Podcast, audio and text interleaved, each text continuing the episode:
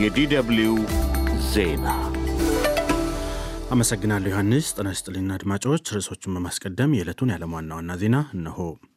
ኔዘርላንድስ ዘሄግ ከተማ ውስጥ በኤርትራ የመንግሥት ተቃዋሚና ደጋፊ ኤርትራውያን መካከል ትናንት እኩለ ሌሊት ገደማ በተቀሰቀሰ ግጭት በትንሹ ስድስት ፖሊሶች ላይ ጉዳት ደረሰም።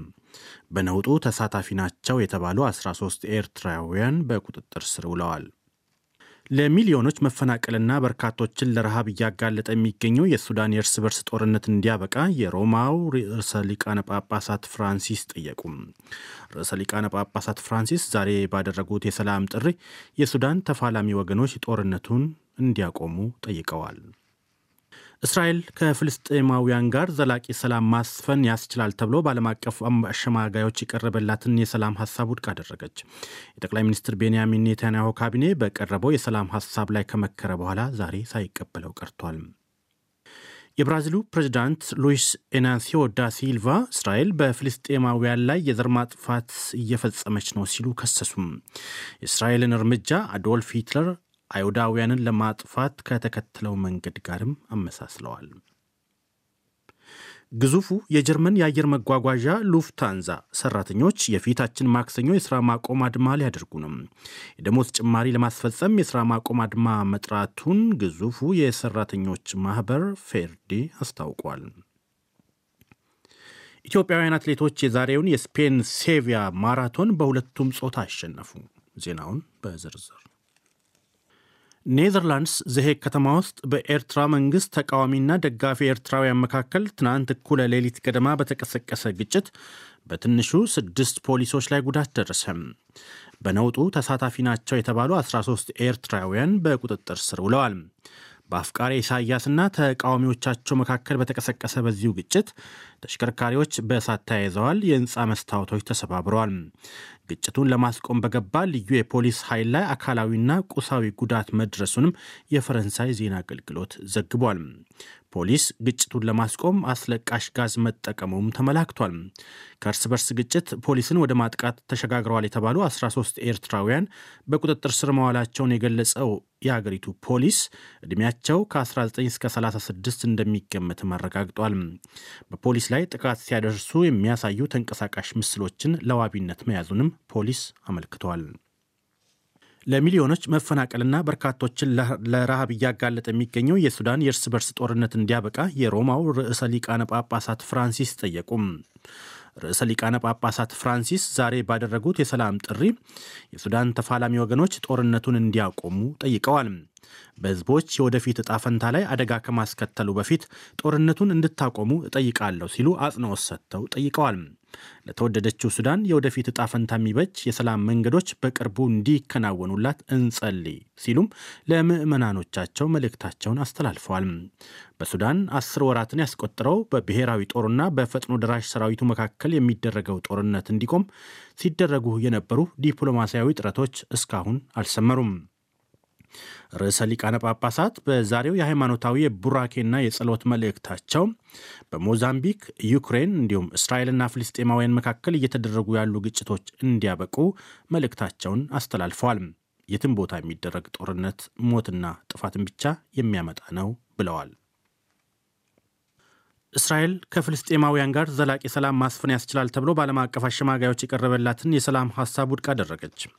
የጠቅላይ ሚኒስትር ቤንያሚን ኔታንያሁ ካቢኔ በቀረበው የሰላም ሀሳብ ላይ ከመከረ በኋላ ዛሬ ሳይቀበለው ቀርቷል።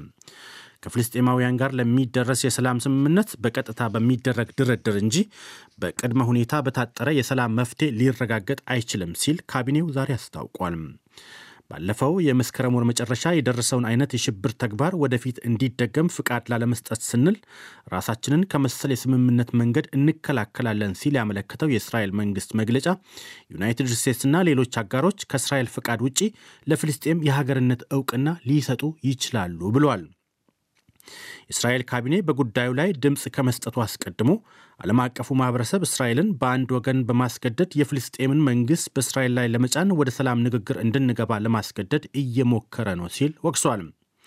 የጀርመን መራሄ መንግስት ኦላፍ ሾልስን ጨምሮ የተለያዩ መንግስታት መሪዎች በእስራኤልና ፍልስጤም መካከል ዘላቂ ሰላም የሚፈጠረው ለነፃና ሉዓላዊት ፍልስጤም እውቅና የሚሰጥ የሁለት መንግስታት ስምምነት ተግባራዊ እንዲሆን ሲጠይቁ ቆይተዋል።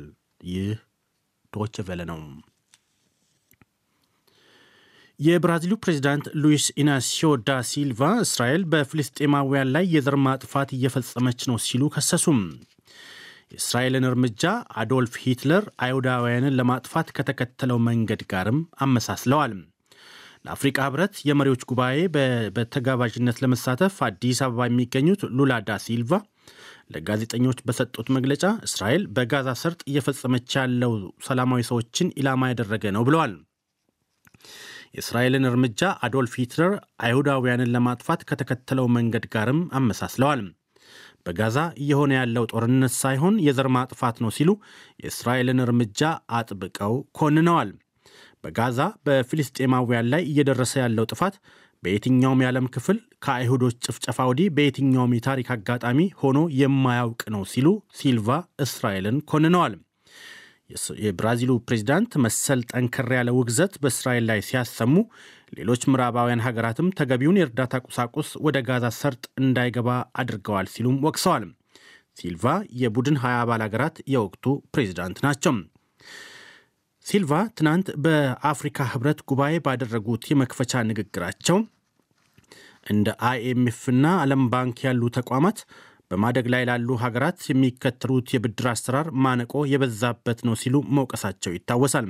ነፃና ገለልተኛ የሆኑ ዓለም አቀፍ ተቋማትን በመፍጠር ሂደት ብራዚል ከአፍሪቃውያን ጎን እንደምትቆምም አረጋግጠዋል። ግዙፉ የጀርመን የአየር መጓጓዣ ሉፍታንዛ ሰራተኞች የፊታችን ማክሰኞ የሥራ ማቆም አድማ ሊያደርጉ ነው። የደሞዝ ጭማሪ ለማስፈጸም የሥራ ማቆም አድማ መጥራቱን ግዙፉ የሰራተኞች ማኅበር ፌርዲ አስታውቋል። ሰራተኞቹ የሥራ ማቆም አድማውን ካደረጉ ግዙፉን የጀርመን የአየር መጓጓዣ እንዳያሽመደምደውም ተሰግቷል። የፊታችን ማክሰኞ ሌሊት ከ10 ሰዓት ጀምሮ ምሽት አንድ ሰዓት በሚጠናቀቀው የሥራ ማቆም አድማ ላይ ከበረራ ውጭ ያሉ ሰራተኞች ተሳታፊ ይሆናሉ። በሥራ ማቆም አድማው የፍራንክፈርት፣ ሙኒክ፣ ሃምቡርግ፣ በርሊን፣ ዱስልዶርፍ፣ ኮሎኝና ሽቱትጋርት አውሮፕላን ማረፊያዎች ስራቸው ከሚስተጓጎልባቸው በዋነኛነት ተጠቃሾች መሆናቸውን ሮይተርስ ዘግቧል። ባለፈው የጥር ወር በተመሳሳይ ተደርጎ በነበረ የሥራ ማቆም አድማ ከ900 እስከ 1000 የሚደርሱ በረራዎች እንዲሰረዙና ከ100 ሺህ የሚደርሱ መንገደኞች መስተጓጎላቸው ይታወሳል። በመጨረሻም ስፔን ሴቪያ ውስጥ ዛሬ በተደረገ የማራቶን ውድድር ኢትዮጵያውያን አትሌቶች በሁለቱም ጾታ አሸነፉ። በወንዶች ምድብ የተደረገው ውድድር ደረሳ ገለታ 2 ሰዓት ከ3 ደቂቃ ከ26 ሰከንድ በሆነ ጊዜ የስፍራውን ክብረ ወሰን በማሻሻል ጭምር አሸንፏል። በውድድሩ ፈረንሳያዊ ሞራድ አምዶኒ ሁለተኛ ሲወጣ ትውልድ ኢትዮጵያ እስራኤላዊው ጋሻው አየለ ሶስተኛ ሆኗል። በሴቶች ምድብ የተደረገውን ውድድር አዝመራ ገብሩ 2 ሰዓት ከ22 ደቂቃ ከ13 ሰከንድ በሆነ ጊዜ አሸንፋለች። በውድድሩ ኬንያውያኑ ጆሴፊን ቼፕቾክ እና ማግዴኒ ማሳይ ሁለተኛና ሶስተኛ በመሆን አዝመራን ተከትለው ገብተዋል። ይህ ዶቸ ቬለ ነው።